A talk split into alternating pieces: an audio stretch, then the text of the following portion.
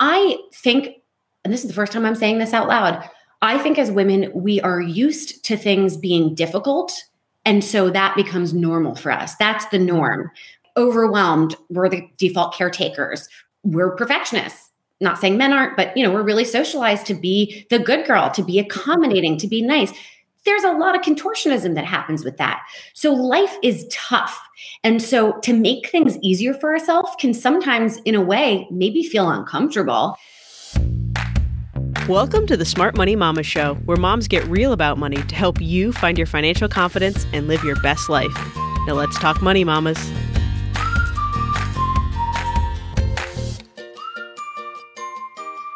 Hey there, I'm your host, Chelsea Brennan, and mamas, today on the show, we're talking to Claire Wasserman, founder of Ladies Get Paid and recent author of the awesome new book by the same title. Claire started Ladies Get Paid to champion the professional and financial advancement of women. Woo woo! It's grown into a global community, and Claire has traveled the country teaching thousands of women how to negotiate millions of dollars in raises, start businesses, and advocate for themselves in the workplace. In fact, she was named one of Entrepreneur Magazine's 100 most powerful women and is a highly sought after expert for Fortune 500 companies working to improve diversity, equity, inclusion, and belonging within their organizations. Now, before we get started, I want to tell you that today is a very special episode because it was recorded live in the Motivated Mama Society, our monthly membership community. You'll hear Claire and I have a great conversation for the first half and then open up to questions direct from the mamas in the society. If you want to learn more about what we do in the Motivated Mama Society, helping moms rewrite their money stories, connect with their biggest dreams, and build lasting wealth, check it out at smartmoneymamas.com forward slash join. As always, stick around to the end of the show to hear my top three takeaways from this conversation with Claire. Or you can head over to smartmoneymamas.com forward slash Claire, C L A I R E, for the complete show notes. All right, are you ready, mamas? Let's get started. Hey, Claire, welcome to the Smart Money Mamas show. Thank you for having me. I am so excited that you finally wrote a book. These stories are amazing. So, congratulations on getting the book written. Thank you. And by the way, these are real women that you read about. There is not a single detail that I changed except for some people's names. Everything mm. happened to them. It's kind of incredible when you read it. It is. And there was a story you dropped in there about a person that everyone here has heard about that I did not expect to see. Do you want to tell us the AOC story? Oh, okay. I was like, who is this? Oh, no, but you gave away the punchline because it's AOC. Oh, sorry. But it's still an amazing story because I couldn't believe it. I can't believe it either. So, full disclosure, AOC is my friend from college. So, I have to tell you the truth about that. She saw that I started Ladies Get Paid 2016 and she reached out to me and she said that she was unhappy at her job. She was the bartender. And I was organizing a workshop that week and it was with a career coach who was going to be talking about how do you get unstuck in your career. She came to the the workshop and she ended up hiring the career coach after worked with her, knew that she wanted to go into civic engagement, maybe be politically active. Her concern, which is a real concern, was can you actually make money doing this? Mm-hmm. So, wasn't so much for her, what's my passion, but more about is this a realistic career path for me? And part of the coaching that she got, and then I talk about this in the book, is at some point you got to stop thinking about it and just do something, right? And mm. it's not quit your job and go full time into this sort of passion of yours do something small, dip your toe into the water. And so for her, she started to get involved in different kinds of groups, including Ladies Get Paid. We, after 2016, obviously had some concerns about that election. With the state senator we created a class on how can you become kind of a new activist? Like what does mm. that mean to you? And aoc ended up helping us spread the word and start training other women. How do you lead these workshops? So, not just do you want to come, but do you want to be a facilitator? And long story long at this point, it was about a year after I hosted a town hall called Reinvention. And I mm-hmm. featured women who had sort of rethought not just their careers, but kind of their lives.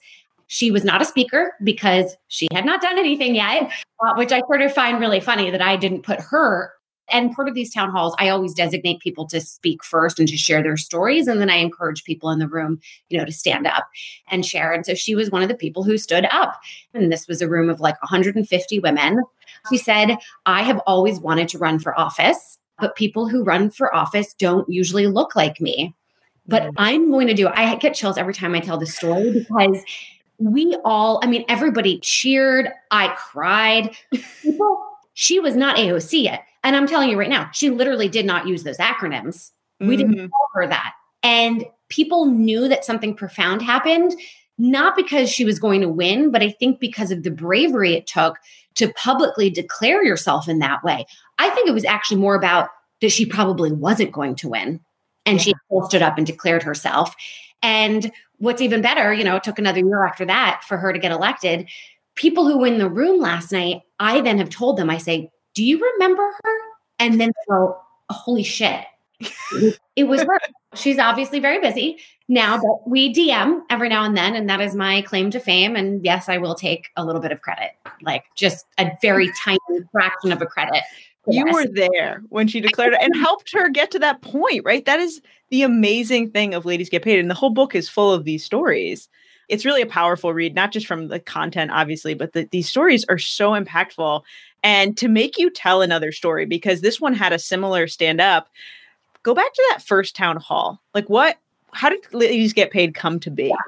So, the long story short on Ladies Get Paid is I had a very misogynistic experience where I walked into a networking event and this older guy comes up to me and he smiles, sticks out his hand, and says, Hi, whose wife are you? And it just kickstarted this mad research that I began to do, even just Googling women and the wage gap, because this was 2015. Yeah. So people weren't really talking about that then. And eventually, uh, about a year later, I had a friend come to me and she said, I do not know what to charge. I'm having trouble. I'm realizing that I am charging a lot less than my male counterparts. And she was a, a freelance art director. Mm-hmm. And said, What can we do? And I had this aha moment because all of this research that I'd been doing had just been depressing me and not really showing me that one could do anything really. I mean, when you yeah. taking something that's overwhelming and systemic, like as an individual, what can you possibly do? But when she says, I don't know how much to charge, my aha moment was, ah, this is tangible money is power. Money is the mm. underlying issue of so many issues. And the only thing I could think to do was let's bring a bunch of women in a room together and say, what does money mean to you? And I got 100 women to come. We were in New York, we were in an apartment. So we were all. Like, you did this kind of like a secret party, right? Where you invited, invited. So the way that I did it, and this is how anybody who is thinking about starting a community or they want to host an event and bring in lots of people, I recommend that you start with a handful of folks that you think will absolutely love it, bring a ton of value. And that's what I did. I went to six women and I said, who do you recommend that we bring? Give me one to three people. Okay. Mm-hmm. So like very specific. And it wasn't just who do you think would like this, but again, who do you think would really get a lot out of this? Would you introduce me? or would you invite them? And very quickly we got to 100 because for everybody I was introduced to, I would then ask them one to three people who do you recommend and end up actually having quite a large waiting list, which was good because after the entire event, I created a Slack group and I invited every, and I'll talk about the event in a second. That was Ladies Get Paid. It was, yes, we're talking about money, but what are you going to do next? And the way that that unfolded was inviting people to this Slack group so they could continue to brainstorm with each other. But at that event, again, it was six months before the presidential election. And all I did was say, What does money mean to you? It was literally like a cork on a champagne bottle exploding because people could not stop talking.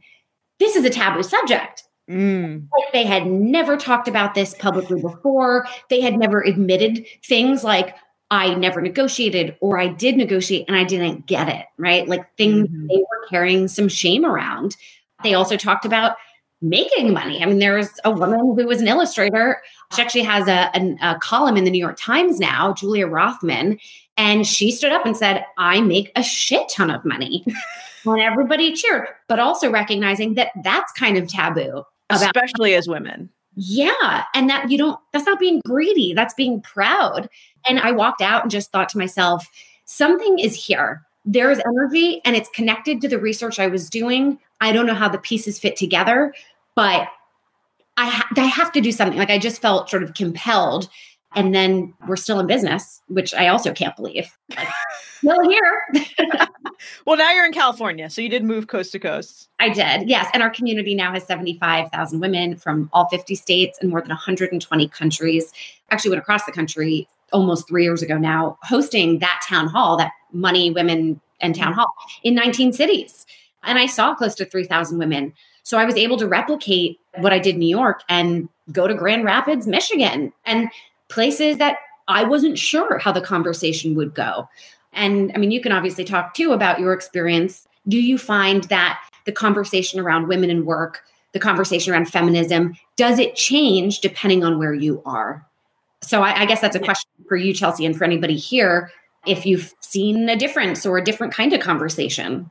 I think it differs depending on to your immediate community. I mean, we talk about I live in Connecticut, which is a very blue state in general, but there are pockets where if you're in a more rural area, they get very different, very different policies, and the even the bumper stickers you see, right, are just incredibly different in how that drives the conversation. The number of people I've spoken to, even in Connecticut, that are like, "Yeah, like I want to fight the wage gap, but I'm not a feminist," and it's like, "But why?"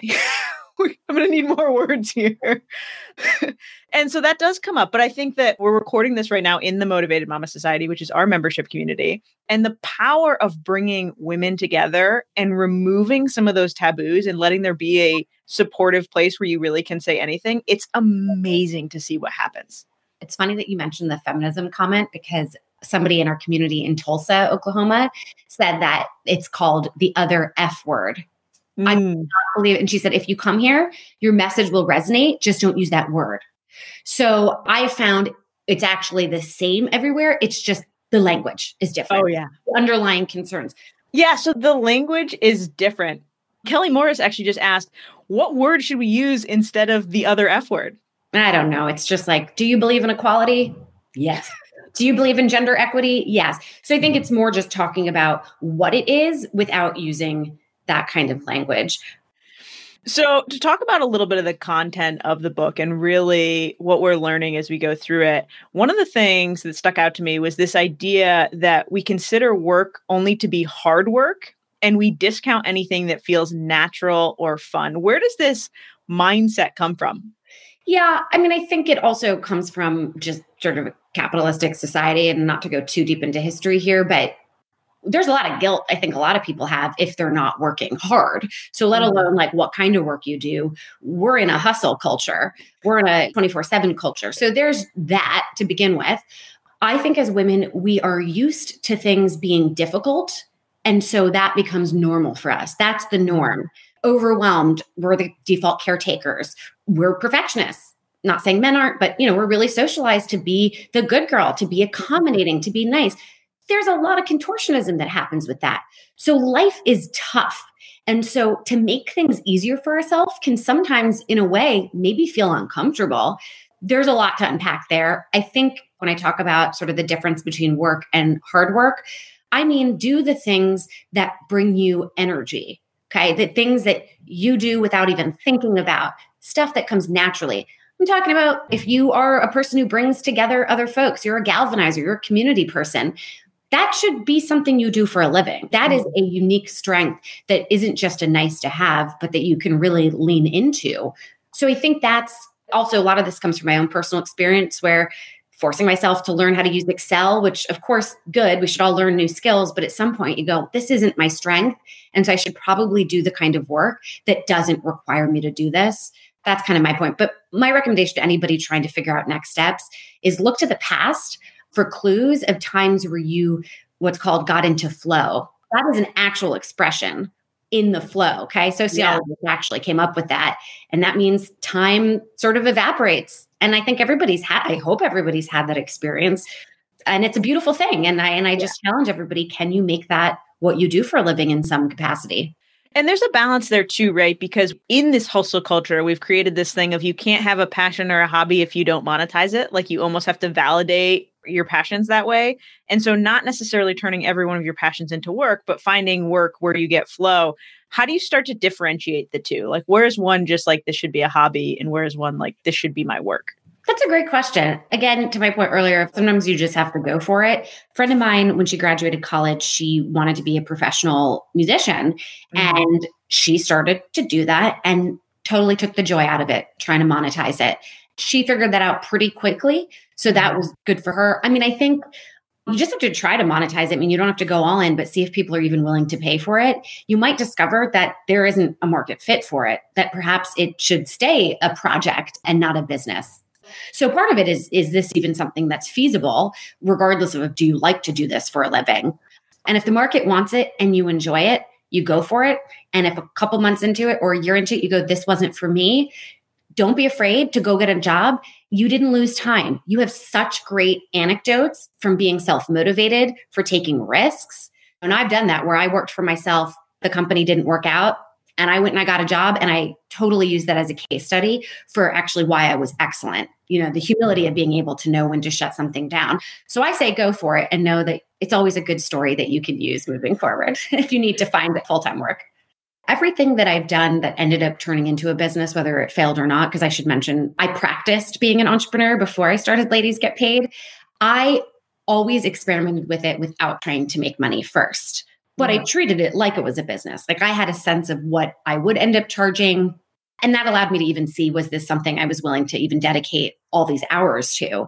You also need to trust yourself. I find a lot of the questions I get, people already sort of know the answer to which is means you, you, need to have, I think, a little bit faith in yourself and really tap into your instinct here. I, I talk about that in the book too, mm-hmm. listening more to your instinct than to external voices or maybe external voices that you've now taken on as your own. So I challenge everybody how do you get back to listening and trusting your instinct? I think that will give you the answer you really want. And what advice do you have on that, especially for people who have imposter syndrome, right? They already think that other people think they're better than they are. How do you start to listen to your inner voice? By the way, as I wrote this book, I have never experienced imposter syndrome as much as I did. It's something I've experienced in my life for sure. This book, it was so meta. I was writing for myself to be clear, Chelsea. And I, I was not writing for you. Like the best books are written yeah. for like the author. yeah, it was for me. This was my personal therapy session. Thank you for coming to my TED Talk. With imposter syndrome, I actually think we should embrace it a little bit because it means that you are doing something new or you're pushing yourself outside of your comfort zone.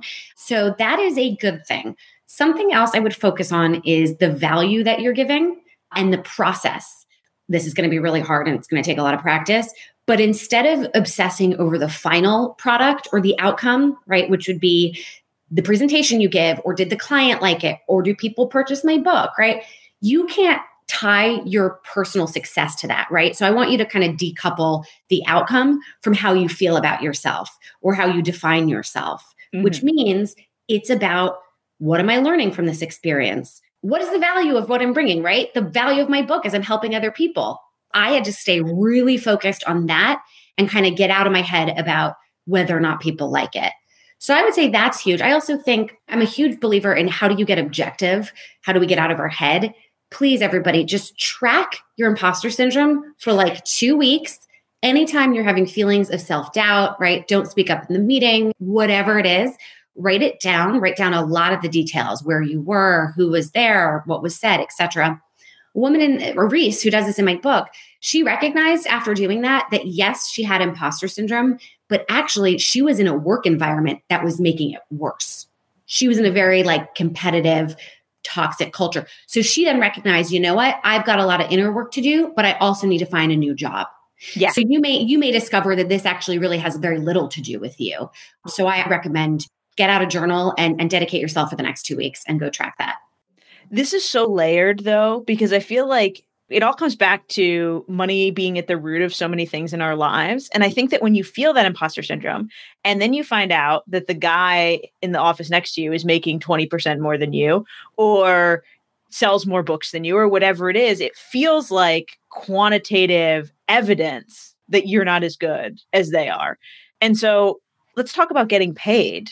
How do we make sure we're getting paid what we're worth? everyone here is like, I've been waiting for this moment. Yeah. so we're talking about ladies get paid for 20 minutes. yeah.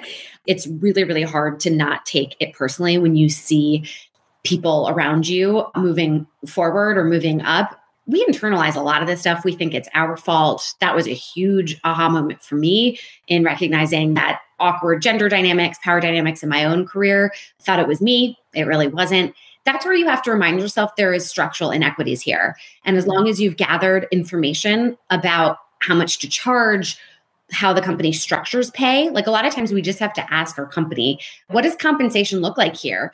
This is the research I've done. Why am I not making this? What do I need to get there? Right? Like we oftentimes think we have to give ourselves the answers. And then that's when we spiral in our head. Figure out how to ask, and you can position it as I want to be a leader here. I want to understand the company better and my place in it. So when you have these conversations, they don't need to feel confrontational. So there's that. I also think we need to get really good at articulating our accomplishments because, yes, you're going to do the research, but you actually have to make the case for why you're deserving of the highest amount that you can make the case for. Yeah. And that's where impact can you quantify your impact? And I know for people who are in sales, that's a lot easier because you're able to say, here's how much money I brought in. Mm-hmm. If that's not clear to you, I would look at how much time you're saving the company, resources, right? If you're doing multiple people's jobs, because saving time, time is money. Mm-hmm. So digging into that, asking your manager, what's my impact here? Again, it's about wanting to better understand your place in the company. So really focus your pitch on yourself and how yeah. you're the top performer who gets the top dollar. And please, I know everybody's in a pandemic, still negotiate but have prepared what's called full compensation, right? Mm-hmm. And that's talking about things that the company can give you that cost them either very little or nothing, but brings you value. I mean, you should talk about this stuff all the time, but I think especially now, make them give you at least one thing. You cannot walk out of that negotiation with them getting everything and you getting nothing. So even if it just means they're paying for you to go to buying ladies get paid book or going to, to Chelsea's conference, right? Like you have to walk out of there with something. They'll be happy to do it because that means you're going to be more enthused about working there and they want happy employees. So it could be paying for continuing education. Are we talking like vacation days and things here as well? Oh, yeah. Anything that you want that you can maybe make the case for how it's a benefit to the business Mm. Even if that means you're more productive, right? The flexibility, paying for gas, earlier timetable to do the review, maybe commitment to I want to position myself for this next job. Let's work backwards from there. Could I shadow a person for a week? You can get really mm. creative about it. You just have to go in with the ask. Otherwise, you're leaving it up to them. And only the people who get recognized and rewarded are the lucky ones, right? It really is up to you to be your best advocate. Yeah. I have a friend when I worked in Boston that negotiated for them to pay for his parking pass. He hmm. was like, I don't want to take the T in every morning, like pay for me to park. Like it's a tiny thing for them, but it was a huge relief for him. He's like, no, I don't have to worry about it. You could maybe even say it'll help me get to the office earlier. I mean, maybe that's bullshit, but like see if you can spin it as a benefit to them and anticipating all the reasons they'll say no, already have an answer to it. And yeah. if you practice, you'll be fine. Mm, yes, absolutely. Okay, Claire, we're going to open it up to questions from the ladies of the Motivated Mama Society who are hanging out with us right now. But before we do, let's take a quick pause to hear from our partners who help make the Smart Money Mama show possible. Mamas, talk about habits. I've used the same budgeting tool since my very first internship in college. This tool has been with me through every major life decision, reducing stress and helping me design a life I want. Sure, I've tried other systems just to see how they work, but none of them come close to matching You Need a Budget. You Need a Budget, or YNAB, operates on four simple rules that show you how to stop living paycheck to paycheck, get out of debt, and save more money so that you can spend your hard earned cash on the things that truly matter most to you. It puts you in control and encourages you to actually align every dollar with your values. Looking to start a new budget habit for 2021? Look no further. You can start a free trial at YNAB, no credit card required, at smartmoneymamas.com forward slash YNAB. All right, we're going to open it up for questions from the Motivated Mama Society. We have a bunch of people here watching that already are dropping questions. And so let's dive into some of those. The first question is from Kate. What advice do you have for moms raising tiny, strong women? My girls are almost five, and I want them to retain their fierceness and bring it into adulthood and work. Oh, they're fine because you've already asked that question. like you're doing an amazing job. Do you all know Reshma Saujani? She's the CEO of Girls Who Code. She wrote a book called Brave Not Perfect. She talks a lot about how we should encourage our girls to be again brave, not perfect. So to what does taking risks look like? Love my mother, but I'm going to just say right now something I talk about in therapy is there was too much you look beautiful, Claire. And so mm-hmm. then I felt like I needed that. So I wish she hadn't really commented on my appearance again, it's not about the A. I mean, we want to do our best, but it's what did you learn? How did you feel like this went? So it's really like congratulating and encouraging the process of doing things. Things like you're a good mm-hmm. friend, you're patient, you're thoughtful, right? So a little bit less emphasis on how accomplished you are or successful or beautiful, because these things, they don't really say much about your character. So yeah. I, I think that's great. And of course, I got my little Ruth Bader Ginsburg doll over here. I wish I'd had that growing up. I don't, Chelsea, I mean, we're both of a certain age where I don't think, I mean, I didn't no. hear any of those messages about girl power. No, but I will tell you, I know Kate well. She has twin girls. They have Ruth Bader Ginsburg dolls. I actually think they did like a play therapy funeral for her. They were so oh. sad when she passed away that they like did their own little Ruth Bader Ginsburg funeral. Her way, girls are going to be fierce and amazing. Yeah. We know that already. And I have I have twin brothers, and seeing how they were socialized versus me, you know, it's it's all we're all textbook socialization. They're good at math, science, I have a phobia of it. They're very logical. I'm probably more logical than I give myself credit for. So it's great that they have each other and they have you. So it's so important with kids and language, right? Of you hear this whole group of people that were marked gifted as kids yeah. that then really struggle in the workplace because they were always praised of you're so smart, you're so smart. So the first mm. time something becomes hard, it's just that they're not smart enough, not that they need to just keep working hard. And so that language around that is really important. Kate just actually commented, You work so hard on that. How do you feel now that you figured it out? Is my go to line. Yes. Awesome. So good. All right. The next question, we don't have this person's name, but it says, Let's talk trolls. How do you overcome negative people? okay ladiesgetsued.com. I encourage you all to check it out, although wait until this is over and you will have you will go down a rabbit hole. We were targeted by a group of men's rights activists. Yes, that is a thing. And yes, it sounds funny until you are sued by them. They sued us for gender discrimination.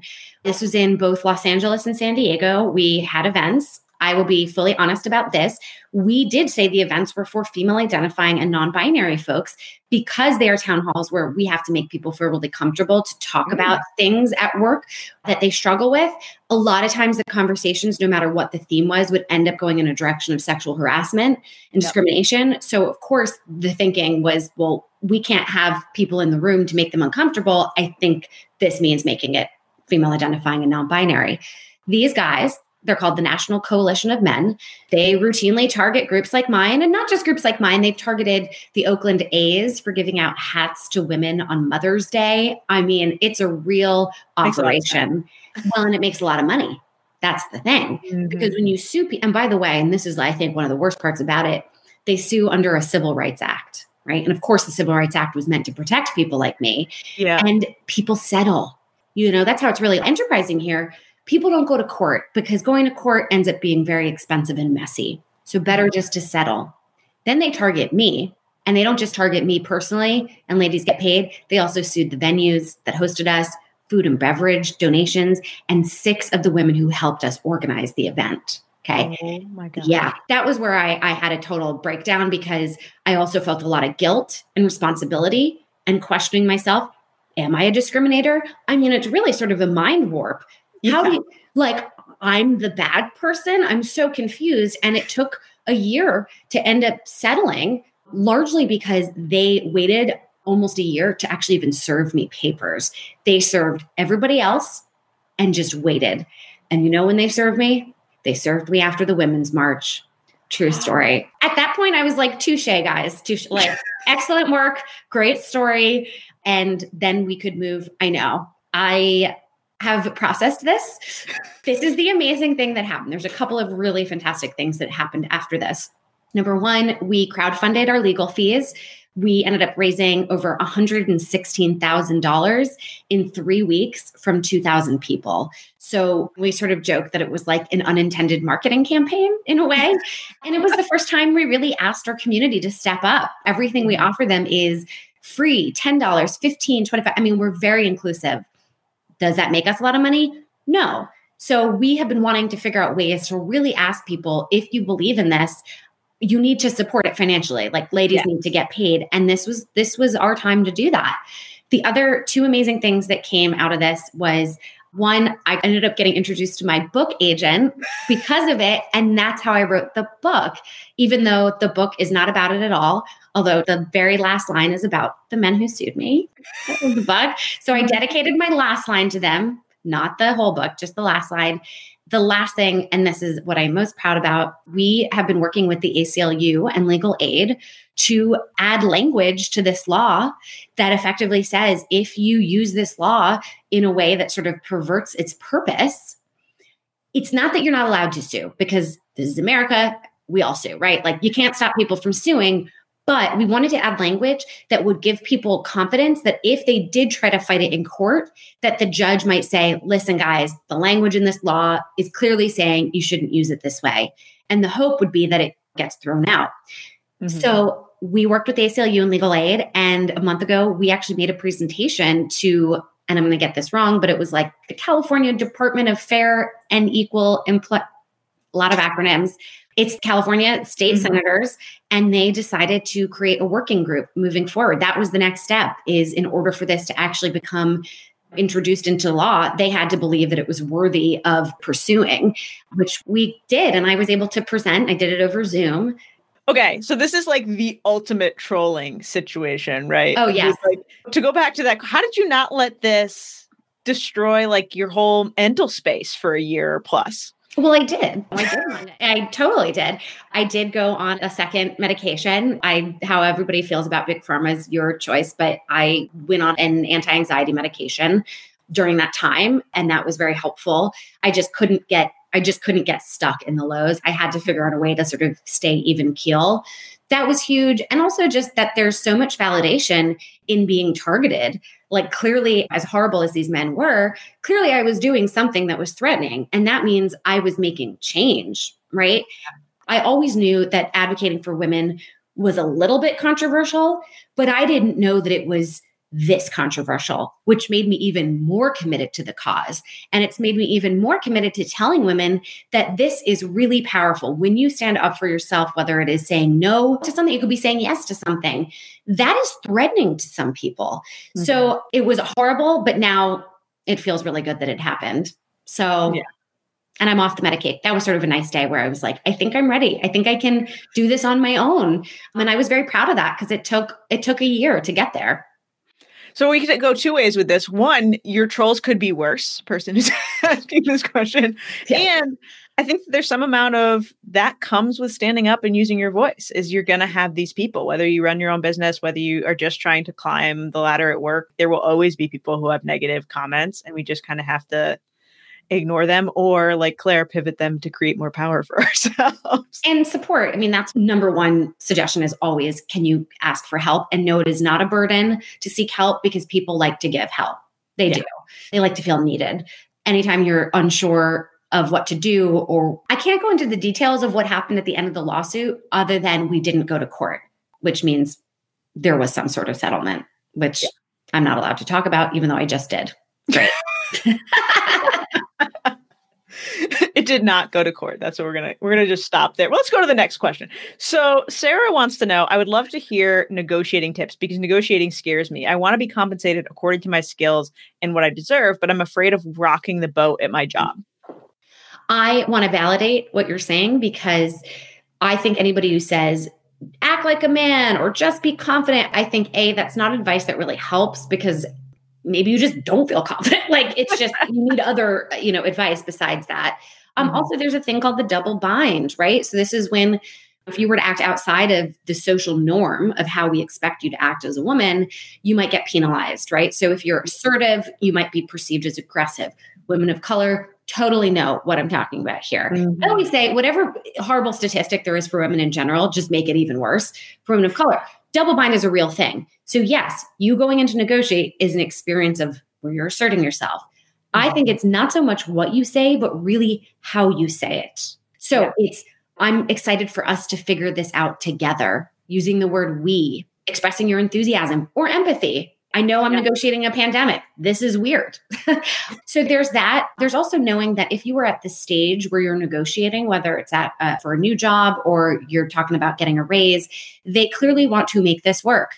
Mm-hmm. Otherwise, you would not be even getting that kind of offer. It is in their best interest to come up with a solution that does work for everybody.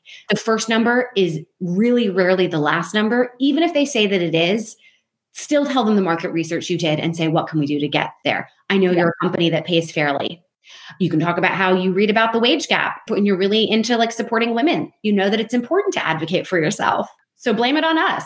You can give some context to this so it's not so much like this is my number and screw you, right? Like this can be, and it should be more of a conversation that you're having with them. So I validate what you're saying in terms of being nervous, but they do expect you to negotiate.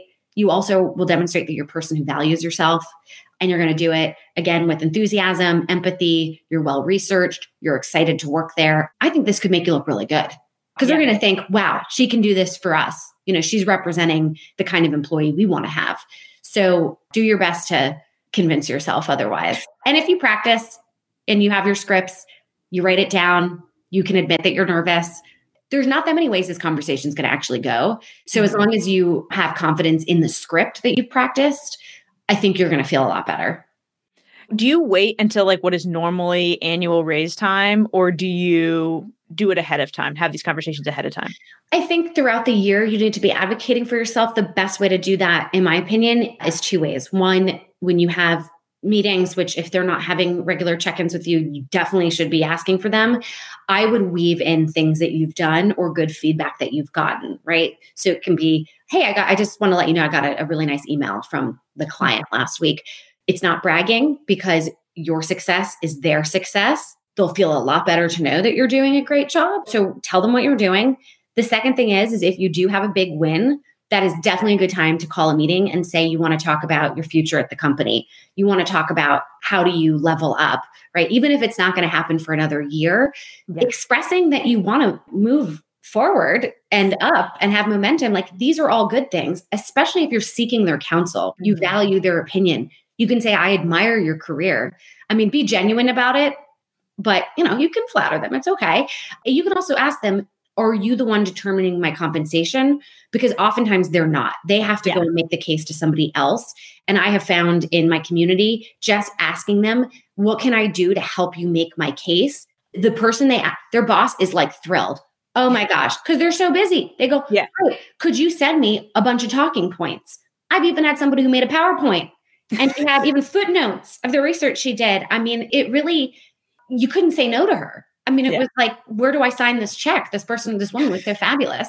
So I think you can start the conversation and should start the conversation before annual review time, but don't back them into a corner. The last thing I was going to say is please find out when budgets are determined mm. because mm.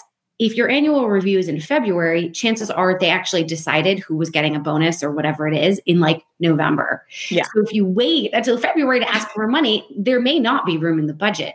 Mm-hmm. So to figure that out, even just going again to your manager, HR, it's not you snooping around, it's you saying, I really want to get a better understanding how this company operates from a business standpoint and my impact in it. Even though we know why you're actually asking, you can make this sound like it's bigger than you. Absolutely. And this actually, the point of paying attention to your achievements all year long ties to this question from Sonia, who says, What should you do if you work on a project, but when the time comes for praise on the project, you're not even mentioned? It's not that I need the praise, but if I'm keeping a running list of things I have taken on to help the team business, it's good to know that it's noticed. I was helping out in an area that was not my normal work area since we were overloaded in another area and didn't even get the mention. So how do we make sure we're being acknowledged for these things that we're keeping on our list? Yeah. As long as you're acknowledging it, I mean, and you have the data to back it up. I mean, if you're going to use this as part of expressing why you bring a lot of value, which it sounds like you do because you're doing things outside of your job, right? And that's them saving resources, to be frank. So, so you can tell that story. But in order for you to get recognition, I do think it comes from having allies. And so I'll give you some insight here sponsors is what we want. These are people at the company who have influence, who are yeah. gatekeepers, who are in rooms that you are not invited in. Get them to be excited about you because a lot of stuff is being talked about when you're not there. And you want them to be able to say, Kate, she's doing a great job, right? Or I think she's ready for this promotion, or she has an idea. Go email those people or email their assistant by the way, this person doesn't have to be the CEO. You can start a little bit lower and have something personal that you found out about them. I did research. I saw you did this great interview in Forbes. You said something really sparked my interest. I have one question for you. Can we jump on a call for 20 minutes? Do it by email, whatever works for you. So you're very targeted in who you ask. You're very personal about why you're asking. And you're also very specific about what you're asking. And you're demonstrating you respect their time. So part of it is, well, you know your accomplishments and you'll talk about them. And then the other part is making sure other people know who you are. And also take an inventory of are you speaking up in meetings? Like how vocal are you in group dynamics as yeah. well? And if you do feel like you're doing the best you can, then my question to you is like, is this a company that will ever give you the recognition you need to move up? Mm-hmm. And that's where we all need to be networking all the time so that we can keep our eyes out for future opportunities because you never know when you either might need it or you might want it. Mm. And this next question ties into the double bind a little bit and just gender discrimination in general. But Kelly says, when I was working, I always had my year end review include the fact that I was aggressive. Of course, my immediate supervisor benefited from my aggressiveness because I kept problems away from his door, but he would never admit that. When we're hearing words that would not be used to describe the men sitting next to us in a negative, like how do we change that story or is it really just we might need to find a different company because obviously there's a lot of privilege in saying just change jobs yeah. And and so much of my advice it comes from a place of privilege because the strongest negotiators are the people who are able to walk away from a job. That's just the way it is. So so I really appreciate you acknowledging that. I think we need to ask people more often why. Why do you say I'm? Like make them give you details, specific details. Also, even asking, how do you define aggressive? Because it could manifest in a lot of ways, right? And if you feel comfortable in doing this, if you have this kind of relationship, even saying, I know that that's a trigger word, that there's a lot of gendered noise with that word. And so I want to ask you, let's break this down. I also want to make sure I'm doing a great job. You can also always turn something around on somebody and go, what would you do if you were in my position? Get more information. I think oftentimes we feel like we need to answer for things when actually we need them to answer for it. So I would say first come with an open mind and ask them how they're experiencing you being aggressive remind them it's a gendered word. So you need them to like, do they mean assertive? Like, kind of give them an opportunity to take it back.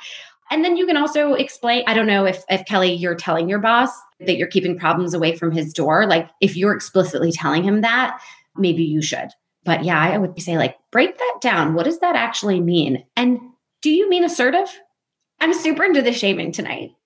I don't know. And it is, it's so hard because some men on the other side of the table would view that question as aggressive or that phrasing like do you mean assertive and they'd be like you're being aggressive right now which you're not but that i've seen that happen before god and it's so frustrating. That's when the next job is coming. And by the way, somebody to ask that question, I'm guessing your list of sponsors should be diverse, men, women, different levels. Our network should be diverse because, first of all, if they're not diverse, you're going to end up being in that small world. You're going to like tap out of opportunities at some point in general. Here's the thing about sponsors men have more sponsors than women. And I actually think it's not so much sexism as it is you just bond with people who remind you of yourself, honestly. And if most of the people in power are white men, well, guess who they're going to sponsor? White men, right? That means maybe you're going to end up gravitating more towards women, which is fine. We need to be comfortable. But looking at the people who are in power, being strategic, if you're trying to figure out salary, go ask white men. I mean, really, like if they want to be allies, this is a great time to get them to be an ally. I also do, you know, even though I was saying a sponsor is a person of influence, yes, CEO, C suite, all of that. But I think people who are just a step ahead of you is great because you're probably going to end up wanting to move into their level. Yeah. And so being able to get a really good understanding from them about how they operate, what are the challenges they experience, like that kind of intel from them is going to help you determine A, if you want to go to their job or their level? And B, how do you make the case to your boss that you're ready? It's going to come from the intel you got from them. So that's a great question. My answer is diverse is good, but at the end of the day, it really does come down to like who has influence, who can advocate on your behalf. Yeah. So the first bank I worked at, to reach the managing director level, you had to be nominated by a partner. So the partners had like annual meetings to decide who's going to be added to the managing director level. And so if you didn't have sponsors that sat at that level, you were just going to get stuck. And so it's amazing sometimes how explicit it is that you really need these people. Otherwise, you're going to hit a ceiling where you can't get past. Did they have sponsorship program? Like, did they help facilitate people being able to no okay well that's really because i talking about investment banking here claire. Like, people are doing I, have been asked to come into banks. I think in general companies are trying now. Yeah. they're taking the first steps to trying. And by the way if your company doesn't have it you should recommend it because it's going to help keep people at the company. And they save money which i tell the story of this woman sarah who knew she wanted to implement better paid family leave. She started by pitching an erg for parents what ended up happening is yes she was able to get better paid family leave and she went to her boss and said i would like this to be reflected in my annual review and I would like to dedicate a portion of my hours moving forward to helping to manage the ERG. So what's really wonderful, like creating what you want to see, it's not just, you know, beneficial for you and others, but you could actually use this to your benefit to get a raise and a promotion, which it's all very exhausting. And I'm not saying y'all need to take on extra work, but do know if you ever need something, can you be the person to suggest it? And obviously, you know, finding other people who can join you in, in pitching your company for budget. And to be fair to my old employer, we had mentorship programs when we first joined. So when we came right out of college, we were assigned mentors and we were encouraged and taught throughout the early three, four years you were at that company, the mm-hmm. importance of finding mentors and networking. We actually would like get coffee gift cards and stuff to invite senior people to go get coffee or whatever. And so by the time you reach that level where you were trying to get managing director, if you didn't understand that networking was important, then they kind of left that on you. They just didn't have senior level sponsorship stuff. But it is interesting having the right people in the room to have these conversations. The person from Ladies Get Paid who negotiated for more family paid leave one of the switches they made at this same company was that they moved to only promoting managing directors every other year. And what they found really quickly was that women, when they start having children, on average have them every other year. And all of a sudden, they had these groups of women who would miss four years of promotion window because they were on maternity leave both of those oh, years. wow.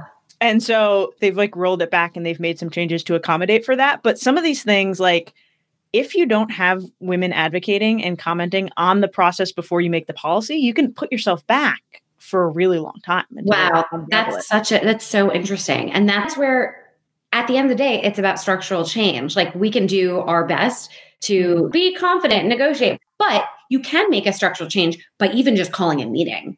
I appreciate that where big structural change does not require big actions necessarily. They may require bold action, but you can call a meeting and bringing in your competitors. This is how Sarah did it, where she did research at other companies. And after she was able to implement better paid family leave, the other big ride sharing company then did it. Okay. Mm-hmm. Because they all know that they're competing for talent. And that's where she realized, and I want you all to realize, is that you actually have a lot more power than you think you do. Companies do not exist if their employees do not exist. Keep that in mind. Sarah's amazing. All right, Claire, the last group question that we're going to ask you here is what do you think about career coaches? I think it's great. You have to find the right fit for you, but just like we all need therapists and i'm so glad that there's new you know there's teletherapists and they're more accessible and, and less expensive we're too close to ourselves first of all second of all we're probably really harder on ourselves than anybody else would be three there are lots of statistics that say women are way less likely to apply for jobs when they don't feel like they meet all the requirements. So you could be standing in your way and not even realize it. And you do need an outside person to kind of check you on it, along with helping guide you. And we're not taught this stuff. I mean, I really wish in high school and college I received any kind of coaching, whether it was negotiation, how to balance a budget, you know. So if you can get some help, please do. Also, obviously, join Ladies Get Paid. We have a Slack group. Over 2 million messages have been exchanged in 2016, which means these women want to help you. They are there to give guidance. So, does that mean it has to be an official professional career coach? Only you will know that. Maybe you just need a list of things to do and folks to hold you accountable and to encourage you. But man, I mean, I'm, I'm all for a believer of support and ever, however you can get it. Absolutely. Claire, any last pieces of advice from your book? I think that we all need to be way easier on ourselves than life is hard enough. There's already like things we have to battle, structural inequity and all that stuff. Man, let's not make it even harder for ourselves. So that is also at least one thing you can control is how you be kind to yourself. And just keep in mind that dealing with things like imposter syndrome or perfectionism or just in general being self-critical it's not about banishing those feelings because if you attempt to do that, you may constantly find yourself frustrated or disappointed that Claire, how can you still be feeling like an imposter after this success? Okay. Mm-hmm. So it's actually about learning the tools to just deal with it. It's about learning to cope with it. And then it's being proud of yourself that you're, I call it bounce back time, where if you are being self critical, normally maybe you do it for an hour. Eh, maybe now it's 10 minutes. So that's the way I think we should be looking at sort of reconciling goals is just how am I dealing with it? Am I dealing with it a little bit smarter or strategically now? We have to start there because that is a place we can start getting the raise, getting the money that comes after. That's fantastic. Claire, before you let it go, we have to have you try on our Smart Money Mama's sorting hat. Everybody can now actually see the sorting hat. The sorting hat is our version of the hot seat where we ask our magical hat to reveal something about you. Are you ready? Oh my goodness, I'm so excited. this is the first time anyone has been able to see the sorting hat because we don't normally do this live like we're doing in the society. So let's see. Here we go.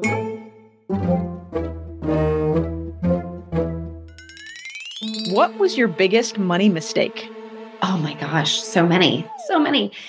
Being afraid to check my bank account, Ooh. which is still something I struggle with, guys, and overdrafting because I didn't check. Two things, interesting things have happened when I didn't check my bank account. And by the way, it wasn't me being lazy. I was genuinely worried about it because I was afraid it would there wouldn't be enough money in there, and that would make me feel bad. And so the issue is, yes, I did overdraft, but the other issue was sometimes I was afraid to look at it. And when I finally did, I realized I had a lot more in there than I thought.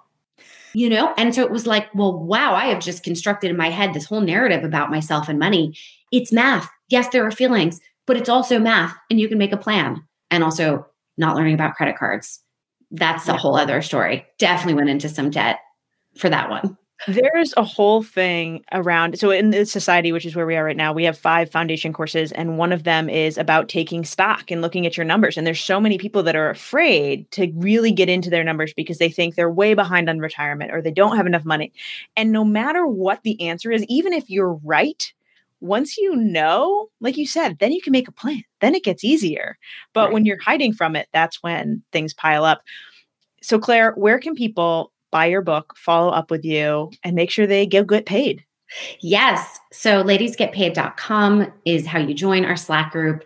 You'll see a tab on there for the book. So ladiesgetpaid.com slash book. It's available everywhere and anywhere. Target actually just put in a big order and is going to be promoting it during Women's History Month. Which Congratulations. Ah, uh, so you know, maybe I'm not so much of an imposter anymore if Target thinks I'm doing okay. So you could go get the book there, join our community. And if you all want to stay in touch with me, the best way to connect is through Instagram. I do respond to every single DM. It might take me a day, but don't email me because my inbox is really frightening. So don't add to my inbox anxiety, please. My Instagram handle is Claire Gets Paid. Chelsea, you're one of my favorite people to have conversations with. And I'm not just saying that because like you're here, like I, you actually are. I appreciate that. I love yeah. chatting with you. And thank you all for being here. This is such an awesome community, and you all stuck around and you asked questions. And thank you for making my night. And I hope this was helpful for you all. This was so helpful. Claire, thank you for joining us. We'll talk to you again soon. Thanks, guys. Go get paid. Oh man, mamas, didn't the women in the Motivated Mama Society ask such awesome questions? I'm so, so glad we were able to record this episode with Claire live in the community, especially as so much of her work centers on bringing women together. It's always a joy for me to get to chat with Claire, get her advice, and hear her stories. I mean, AOC announcing she's going to run for office at a Ladies Get Paid event. Incredible. Completely incredible. If you're looking to get paid what you're worth or step into your dream career, I highly encourage you to buy Claire's book, also called Ladies Get Paid. She has so much experience helping women, and I know her pulling it all together beautifully into this book is going to help even more women thrive. As always, I've wrapped up my three favorite takeaways from this conversation with Claire that you can bring into your own career and get yourself paid. First, always work on growing your network with a diverse group of people. Sometimes we get into doing our jobs on a regular basis and we forget to keep connecting with other people who might be able to help us. Connections can happen anywhere and lead to unexpected opportunity. Now, with COVID going on, we're not out and about as often, but this could mean joining Facebook groups, joining LinkedIn groups, joining communities like Ladies Get Paid or our Mamas Talk Money community, and just looking for people who want to support you, asking questions. Look for mentors and sponsors, people who will actually advocate for you. Mentors are amazing and they can teach us valuable skills. But sponsors are people in your unique workplace that are going to go and go to bat for you encourage your bosses to promote you, encourage your bosses to give you that next opportunity. And those are the people we all need to get to the next level. So if you're feeling a little isolated while you're working from home, reach out to someone who's a few steps ahead of you. Reach out to someone that you've met in a meeting or a conference in the past and ask if they want to do a 15 minute Zoom chat, coffee chat, and hang out and just get their advice. Start to build those relationships. It'll make a huge difference in your long term career.